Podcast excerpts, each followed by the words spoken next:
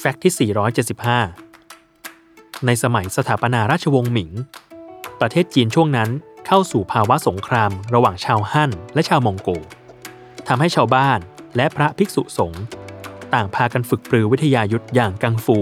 เพื่อสู้รบและป้องกันการบุกรุกของอีกฝั่ง จากเหตุการณ์ที่เกิดขึ้นทำให้มีการพัฒนาวิชากังฟูอย่างแพร่หลาย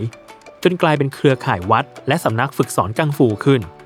ซึ่งหนึ่งในเครือข่ายที่มีชื่อเสียงที่สุด นั่นคือวัดเซาหลิน ที่ได้ส่งพระภิกษุสงฆ์เข้าร่วมสงคราม และช่วยราชสำนักให้พ้นภัยมาแล้วมากมาย จากผลงานเป็นที่ประจักษ์ครั้งแล้วครั้งเล่า เนื่องด้วยผ่านการสู้รบในสงครามจริงมานับไม่ถ้วน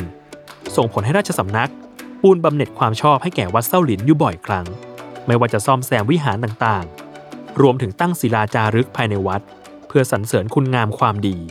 ทำให้วัดเซาหลินเป็นที่รู้จัก และได้ความยอมรับไปทั่วทั้งแผ่นดินจีน โดยเฉพาะอย่างยิ่งกังฟู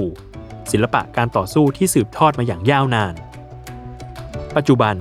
กังฟูเซาหลินมีท่ามวยจีนมากกว่า 100 ชุด และเกี่ยวข้องกับอาวุธมากกว่า 10 ชนิด ซึ่งมีระดับการฝึกที่ยากง่ายแตกต่างกันออกไป กระบวนท่าทั้งหมดสร้างขึ้นภายใต้แนวคิด มนุษย์และธรรมชาติรวมเป็นหนึ่งด้วยการออกแบบการเคลื่อนไหวร่างกายให้กลมกลืนกับธรรมชาติ เพื่อให้ผู้ฝึก แสดงศักยภาพร่างกายได้อย่างเต็มที่นั่นเอง